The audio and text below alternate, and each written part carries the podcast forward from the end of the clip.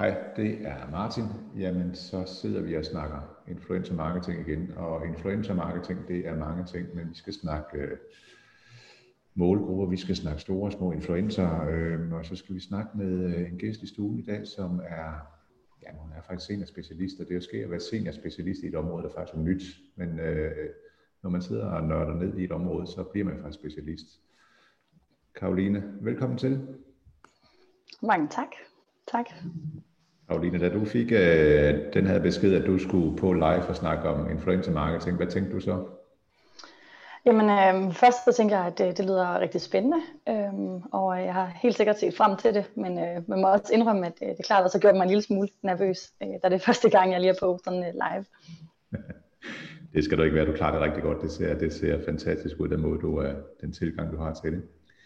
Øh, vi, har, vi har en halv times tid at gøre godt med, og vi skal snakke lidt om dig, og, og hvorfor du synes, det er det fedeste at stå op til hver morgen og arbejde med influencer marketing. Så skal vi snakke lidt om virksomheden, du, er, du arbejder i, og så skal vi sådan snakke overordnet, hvad er influencer marketing, hvordan, hvad er det for noget, det drejer sig om set fra dit perspektiv. Øhm, så hvordan er du kommet ind i den verden her? Jamen, øh, jeg øh, har nu siddet med øh, influencer marketing i de sidste øh, to og et halvt år, øh, primært og faktisk kun koncentreret mig øh, om det, og, øh, og nørdet en del, øh, den del også. Og øh, inden der kom jeg faktisk fra øh, content øh, creation, øh, og som øh, sådan content øh, manager, hvor jeg har siddet for, øh, jeg arbejder i et kommunikationsbureau, der hedder STEP, øh, som har hovedkontor i Odense, hvor jeg så har siddet og håndteret nogle sociale medier for vores kunder, så det har været primært øh, faktisk Instagram som, øh, som, som sige, medie, og så noget øh, Facebook, noget øh, blog og noget øh, web. Og så øh, her for en, øh, en øh, tre år siden snart øh, begyndte Step at interessere sig for influencer marketing, og så ligesom, at der var et eller andet hul her i, øh, i markedet, som vi kunne være øh, en del af. Så, øh, så der startede vi faktisk lidt øh, vores rejse, hvor jeg ret hurtigt kom, øh, kom med på den, øh, og, og blev en del af ligesom at få implementeret det i vores øh, virksomhed. Så har jeg øh, arbejdet som influencer en smule selv også faktisk ved siden af, så en helt naturlig interesse, øh, den var igennem os. Ja, så du sidder og nørder YouTube-videoer og en masse, hvad du kan få af viden. Er det, er det rigtigt? Ja, ja, det er det. Jeg er stor nørd, når det kommer til, øh, til øh, mediekanaler og, øh, og data generelt faktisk. Øhm, så super spændende. Ja, fordi vi, vi, vi kommer til at snakke igen lidt om dig, vi kommer til at snakke om virksomheden, vi kommer til at snakke overordnet set, men, men når du nu selv har været influencer, sidder der influencer, influenter, er det, det, det har jeg svært ved ligesom at definere. Ja, du kan, du kan gøre begge dele. Vi kalder det influencers, så vi uh, tager den sådan uh, måske amerikaniserede version af det. Ja. Øhm, da du selv var i den verden, eller det ved jeg ikke, om du er mere, men, men da du selv var der, hvad var din tilgang til ligesom selv at være der?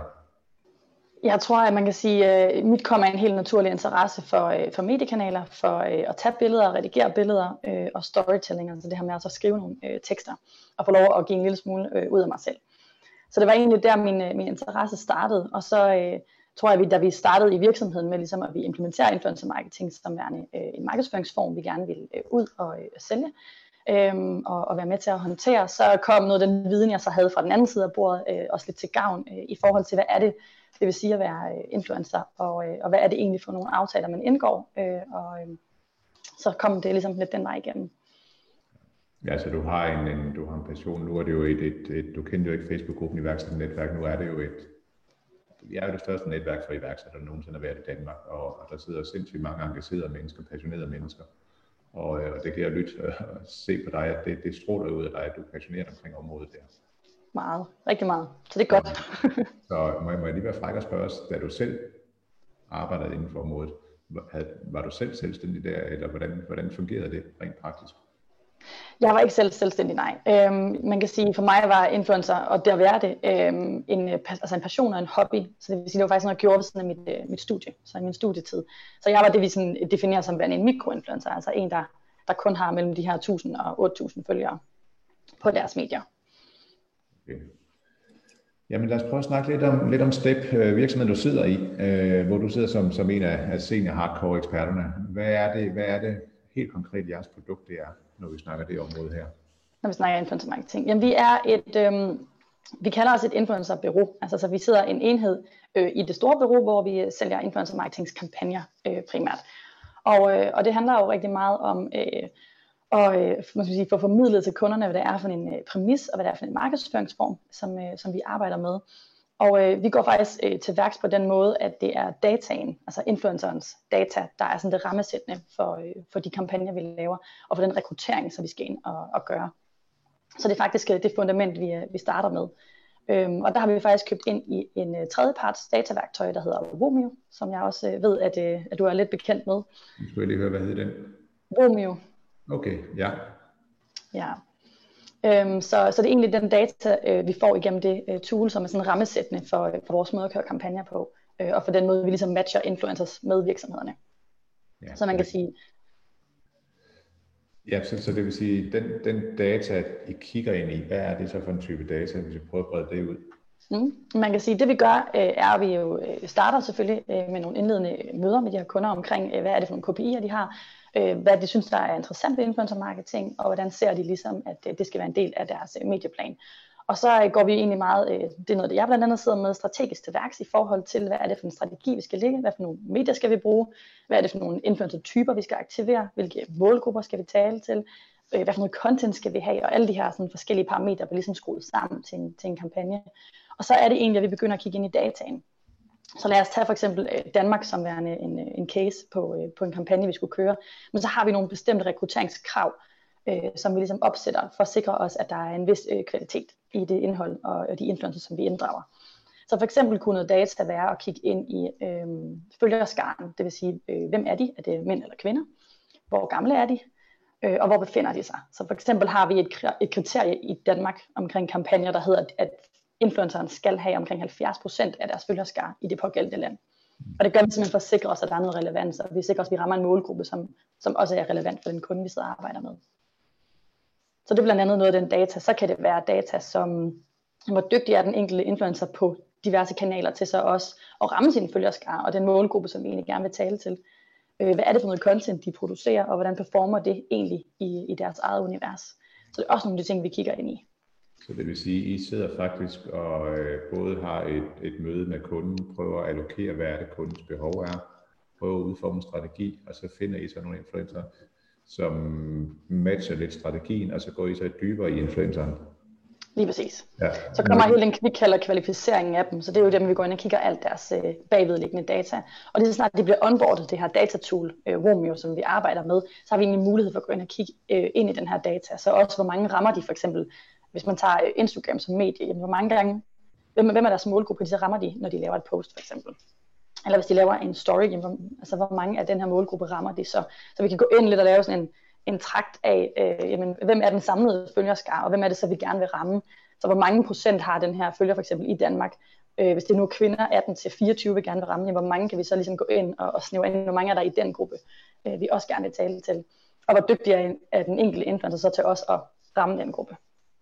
Ja, for man kan sige, hvis, hvis vi prøver at tage en, en, nu har jeg briller på, vi tager en anden brille på, så siger hvis man nu ja. var håbefuld ung influencer, det kunne være dig tilbage i sin tid, så sige, jeg vil skabe en karriere de næste 10, 10 år. Hvis man bruger jeres måleværktøjer og egentlig kan levere det, som I har behov for, står man så stærkere der?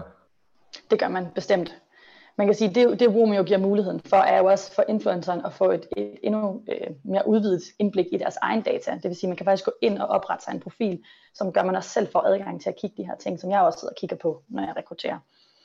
Så man kan sige, på den måde er der jo nogle, øh, nogle øh, sige, fif og nogle tips, man som influencer ligesom kan benytte sig af i forhold til at sikre sig, at man bliver dygtigere. Og det kommer jo også an på, øh, hvad man gerne vil med sin profil. Altså hvem er det, man gerne vil være? Hvem er, hvad er det for markeder, man gerne vil tale til?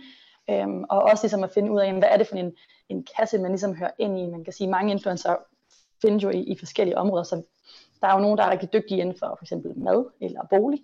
Øh, nogen inden for noget øh, fashion og mode. Det kan også være en livsstilsprofil, som er bredere. Øh, og så kan det være nede i helt små øh, nicheområder, som kunne være øh, ridning eller cykling. Eller sådan. Så, så der er rigtig mange muligheder. Så det handler lidt om at finde ud af, hvor det er, man, man ligesom passer ind øh, og finde ud af, hvad man egentlig synes, man kan bidrage med.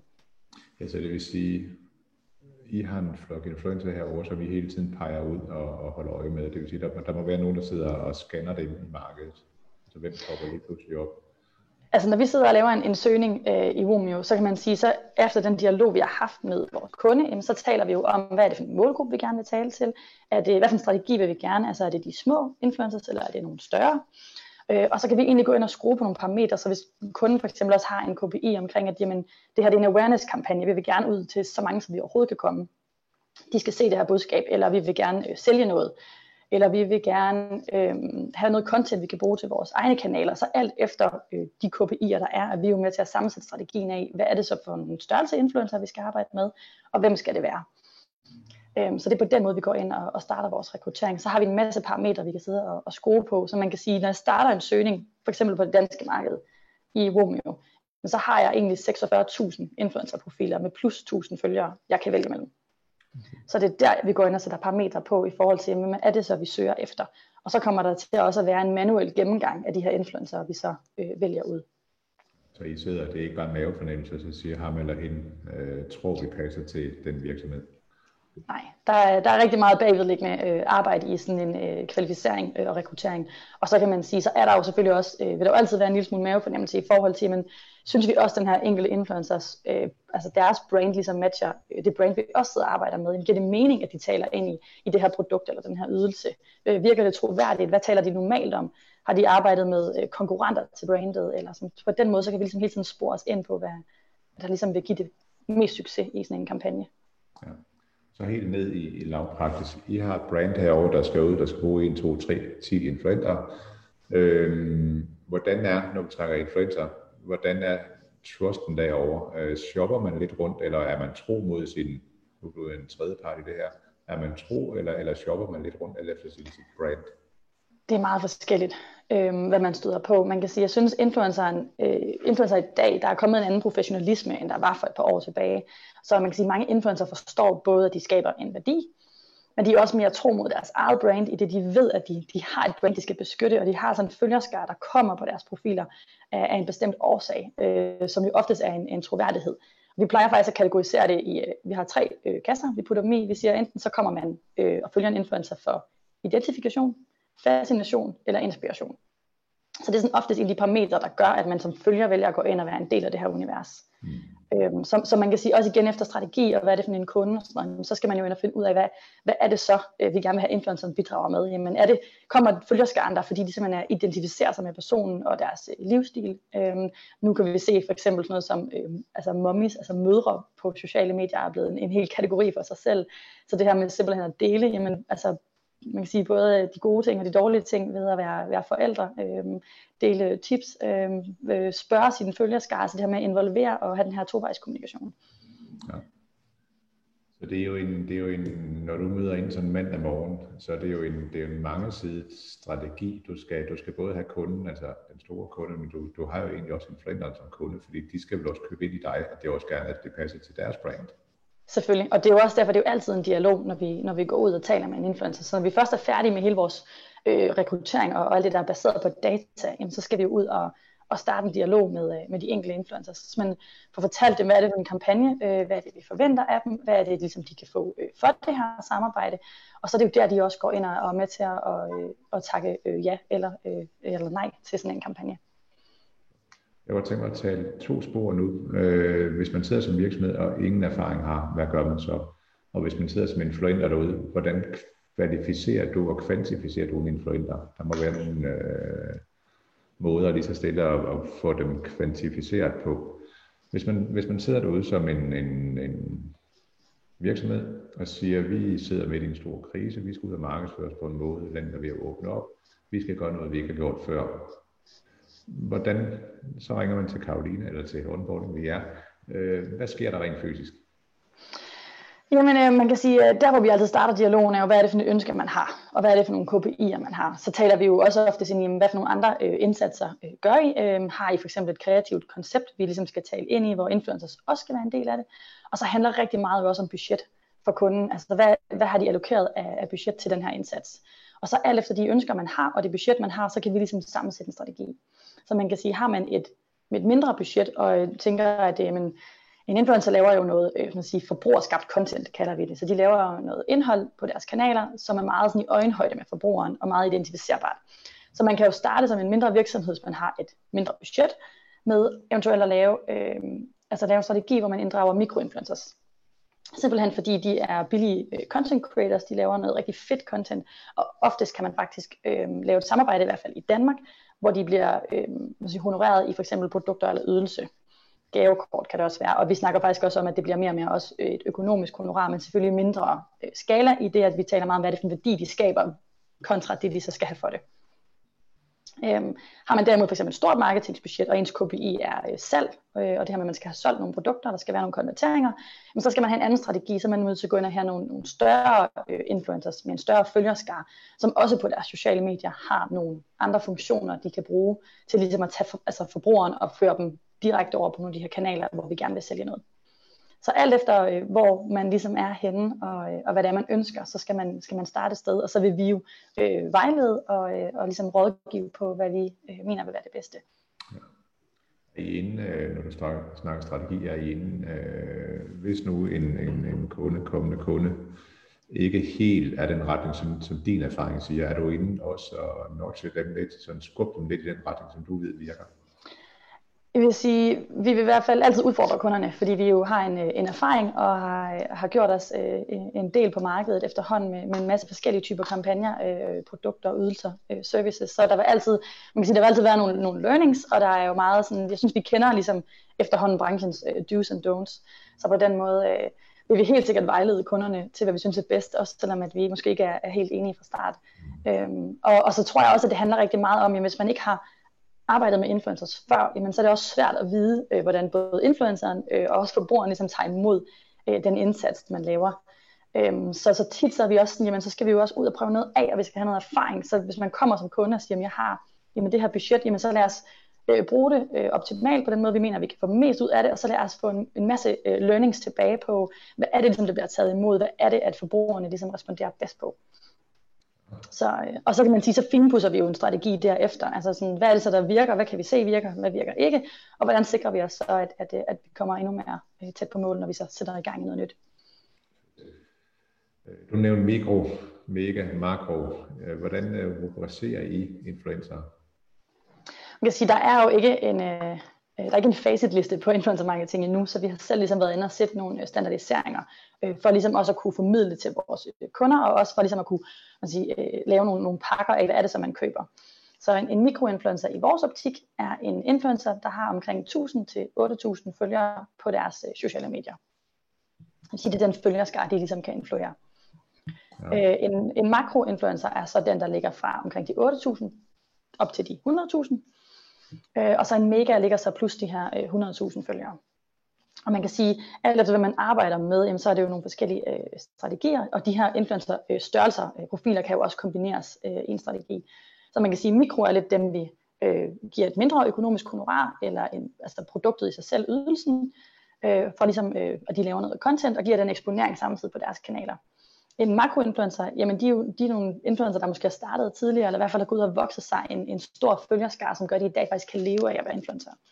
Så de får jo et økonomisk honorar øh, for det content, som vi ligesom køber på deres kanaler, og den eksponering, som, som virksomheden kan få. Og så kan man sige, at mega-influencer, som ligger op i den, i den helt store gruppe, får også et økonomisk honorar, men er oftest egentlig kendt for at være noget andet end influencer. Så man kan sige, at de er også blevet influencer, men det er de kvæg, at de for eksempel måske har været øh, kendte sanger og skuespillere, eller reality-stjerner. Så man, får, man har, de har et brand lidt mere i sig selv. Så lige så man ser dem, så kan man ligesom associere noget med dem øh, med det samme. Og, og det kan jo være, at man som brand eller virksomhed synes, at den, den enkelte influencer så har øh, en værdi man, og, øh, og nogle associationer, som man gerne vil øh, være en del af. Ja, altså det er jo, nu er der noget i min, øh, hvis, hvis en eller anden stor fodboldspiller går ned til et øh, jysk øh, undertøjsmærke, så giver det god mening øh, at bruge hinanden der. Er det, er det, er det, det er noget af det, der siger, når vi snakker makro? Eller mega? Ja, lige sådan, når vi snakker mega i hvert fald, så, så kan det være noget i den stil. Ja. Fordi de kommer jo ikke, det jyske undertøjsfirma kommer jo ikke til at påvirke den person, fordi den person er jo så stor i sig selv. Hvis man, øh, man kan godt prøve at tage sådan helt praktisk mm. eksempel. Hvis man har en, øh, man kan sige en frisørkæde med tre eller fem afdelinger, det kunne være i det fynske lige for at tage øh, et sted, Ja. Øhm, og og man, øh, man kan jo generere den omsætning, man kan, og man er lidt selv på de virale medier, og man prøver, når der kommer en ny hårstyling eller op til konfirmation, og man, øh, man egentlig gerne vil til dig. Øhm, og igen, en, en lille frisørkæde, fem afdelinger. Øhm, hvilken influencer skal de bruge, og hvilken strategi skal de bruge? Øh, jamen, hvis man kan sige, den lille øh, fynsk øh, frisørsalon, øh, kan man sige, har måske et mindre budget allokeret til influencer marketing, og synes måske, det kunne være fedt at finde en øh, lokal influencer øh, fra, fra by, eller i hvert fald omegn, som øh, ligesom kan være med til at, at, at tale ind i og reklamere for deres salon. Så jeg vil sige, som øh, frisørsalon vil jeg nok gå ind øh, meget naturligt og finde, øh, det vil være noget af det, jeg vil rekruttere efter, vil være en, øh, det vi kalder en beauty influencer, altså en, der har en naturlig interesse for for eksempel hår og makeup, øh, som, som ligesom virker troværdigt, at de skal nok gå ud og få, få ordnet deres hår. Så man kan sige, det kunne være, at man så øh, får sådan en influencer til at skulle komme i frisørsalonen. Det kan være, at de får øh, en øh, klipning og en farvning eller sådan noget styling øh, gratis, og imod at de så laver noget content på deres egne kanaler, som frisørsalongen så også må bruge på deres medier. Så det er tit sådan en, vi laver. Så når vi, man kan sige, når vi laver øh, en kampagne, så briefer vi jo også influenceren. Så hvis du nu var frisørsalon, så ville jeg jo sørge for, at influenceren øh, havde fået leveret et brief, hvor der stod, du ved, hvornår, øh, hvad er det for nogle deadlines, hvad er det for noget indhold, de skal levere, og hvordan sikrer vi os også, at de afrapporterer, så vi ligesom kan se, hvordan at, det, det ligesom har performet, når de er færdige. Og det brief vil vores kunder altid være med til at udfylde og ligesom godkende, inden det når influenceren, så vi alle sammen ligesom er alignet med, hvad er det for nogle hashtags, for eksempel også på sociale medier, vi skal bruge, hvad er det for nogle profiler, vi skal tagge osv. Og så laver vi ofte en kontrakt også, øh, det gør vi altid med mikroinfluencers særligt, hvor vi ligesom sikrer os, at øh, den virksomhed, vi, vi laver noget for, at de har rettighederne til at bruge det her content, som influenceren producerer. Så det vil fx betyde, at øh, frisørsalongen bagefter kunne øh, reposte, altså sådan gå ind og dele det her billede, som influenceren har lavet på deres egne kanaler. Det kunne være Instagram, Facebook for eksempel. De kunne lægge noget annoncering bag øh, på Facebook, så vi ligesom kan nå endnu mere ud, og de kan øh, lave en endnu øh, skarpere målgruppe, de gerne vil ramme. Øh, det kunne også være, at de vil bruge det på deres øh, website øh, til nogle stylingsbilleder og nogle eksempler. Øhm, og, og det vil ligesom være deres content, de så i en eller anden periode ville øh, have rettighed til at bruge. Så det vil være noget af den stil, vi nok vil, øh, vil gå ind og, og gøre. Ja, nu, nu sagde du, du er meget dataorienteret, og det vil sige, at den her frisørforretning, det er en, der startede op, der kom fire andre afdelinger til i Midtfyn og omegn. Det går rigtig godt for den, og den, den indehaver er, har måske drevet virksomheden i 15 år, og siger, nu har jeg simpelthen ikke selv kræfter til at levere det, som jeg har givet til min følgerskare. Øh, har du oplevet, at en influencer faktisk går ind og, og tapper ind i den kunde, og egentlig løfter den videre derfra, fra det de selv har lavet? Øhm, ja, altså på content creation delen, altså det her med at skabe indhold for, for virksomhedskanaler, det, det oplever vi nogle gange for eksempel særligt at mikro bliver brugt til, altså det her med at, at kreere content. Øhm, så, så det kan jo være på forskellige kunder også, hvor man, man kan jo lave et ambassadørskab for eksempel, hvor det er en, en længere øh, varende samarbejde over en længere periode, det kunne være 6 måneder, det kunne også være et helt år, hvor man ligesom går ind og engagerer at, og laver en aftale med den enkelte influencer om, hvad de ligesom skal have for aftalen, og hvad er det så, de skal levere. Så man kan sige, det kunne jo godt være, at de så skulle jamen, øh, at man laver en indsats, hvor vi går ind og laver sådan nogle peaks løbende, øh, for ligesom at, og hvornår er det, de skal aktiveres, er der nogle bestemte sæsoner, nu sagde du for eksempel selv konfirmation, bryllupper eller noget den stil, hvor vi ligesom gerne vil tale øh, ind i noget bestemt, jamen så skal vi måske sørge for, at influenceren har nogle produkter, de kan vise på deres kanaler, eller at de øh, i det hele taget bare kommer ned i salongen øh, kontinuerligt og skyder nogle billeder, og det kan være både af kunder, det kan være af produkter af salongen, og så er det ligesom det, som virksomheden køber ind i. Så det behøver ikke at være eksponering på influencerens kanaler, men det kunne lige så vel være content til virksomhedens egne kanaler. Så det igen, det er jo hvad for en strategi, man, man ønsker at lave, øh, og man vil have den eksponering, man får igennem influencerens kanaler, eller man bare vil have content. Ja. Altså det er jo igen, det er jo et mix igen, kan jeg høre. Så der er ikke, der er ikke, der er ikke sådan en drejerbog, man, man kan gå efter. Nej, jeg vil sige, vi plejer at sige, at vi skræddersyr, øh, og det gør vi jo, fordi det, at hver enkelt kunde har jo hver deres produkt øh, og ydelse og nogle KPI'er og nogle ting, de gerne, nogle målsætninger, de gerne vil nå. Der er, der er en branche, nu skal nok være, hvad man nævner, men de sælger huse, og når de siger, at de skræddersyr nogle ting, så er de ikke altid helt ved, hvad, det, hvad, der, hvad der bliver Når man, når man, I bedste startup-stil, nogle gange skal man starte noget op, hvor man faktisk ikke ved, hvor endemålet er. Opererer ja. du også med det?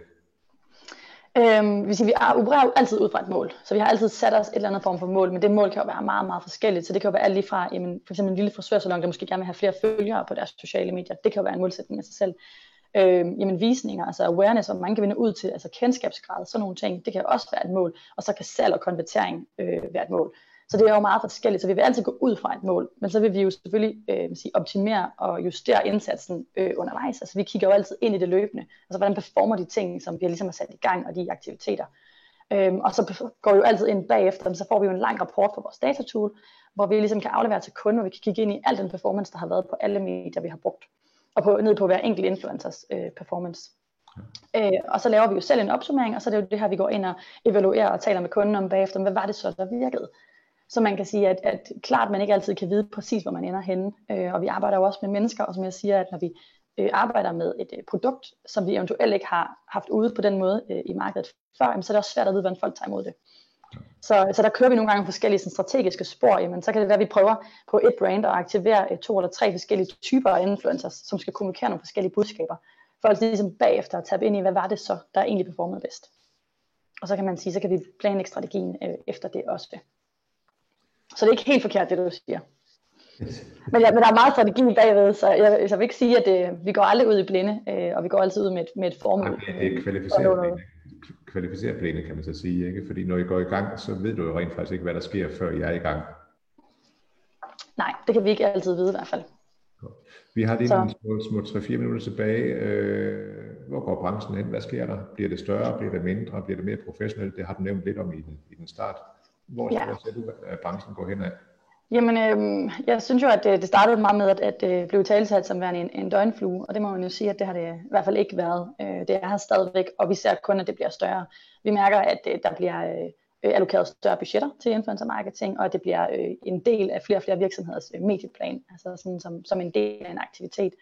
Øh, vi ser, at det bliver mere og mere kreativt, øh, og at der bliver, det bliver meget mere konceptualiseret. Altså det vil sige, at man går også ind og synes, at influencer marketing skal være en del af en større indsats og strategi, så man ligesom får skabt en, en rød tråd på, på tværs i sin, øh, i sin medieplan. Så, øh, så, så det bliver kun større, øh, sådan som vi i hvert fald ser det øh, lige nu.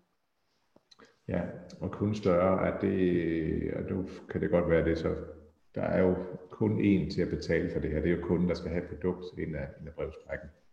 Er det, er det kundens ønske, at den her branche, som du repræsenterer, at det går den vej, eller er det virksomhedens ønske som en marketingskanal? Altså, hvad, hvad, hvad er det, der driver? Er det, er det fordi, at vi, øh, vi køber mere og mere øh, på telefonen?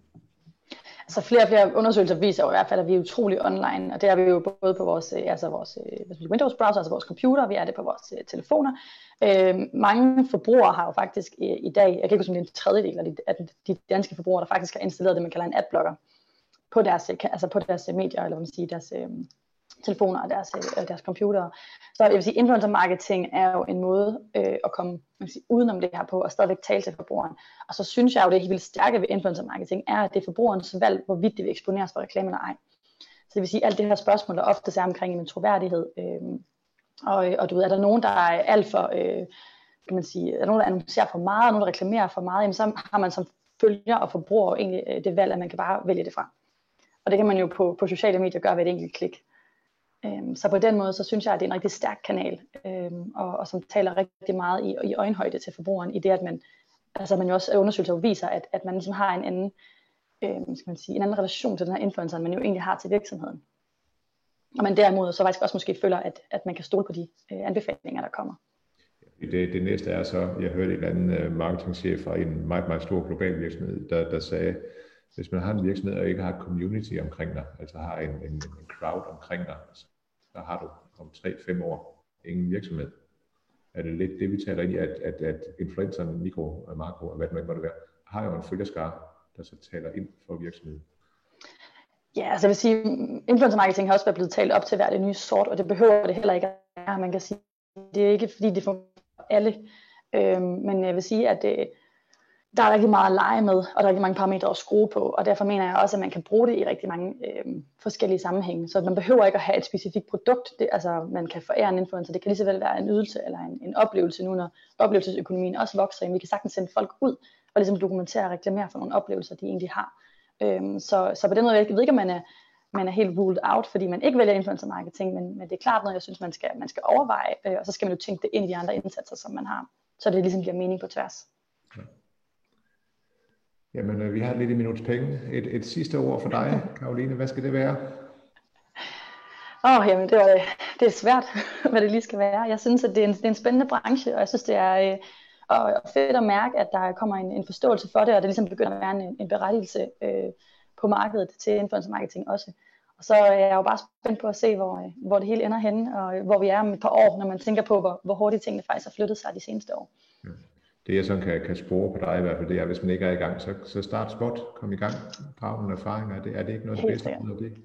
Jo, det synes jeg. Og det kan man jo gøre både med øh, altså et agentur eller et bureau, man kan også faktisk også gå ud og gøre sig en masse erfaringer selv, for ligesom at få en fornemmelse af, hvad det er, der fungerer. Fedt. Karoline, tak for din tid i din, i din travle dag her. Jeg siger tak for snakken. Det var meget berigende. Uh, tak til dig. Tak. Og tak til jer, der kiggede med. Vi kommer på igen om lidt. Kan I have det godt så længe.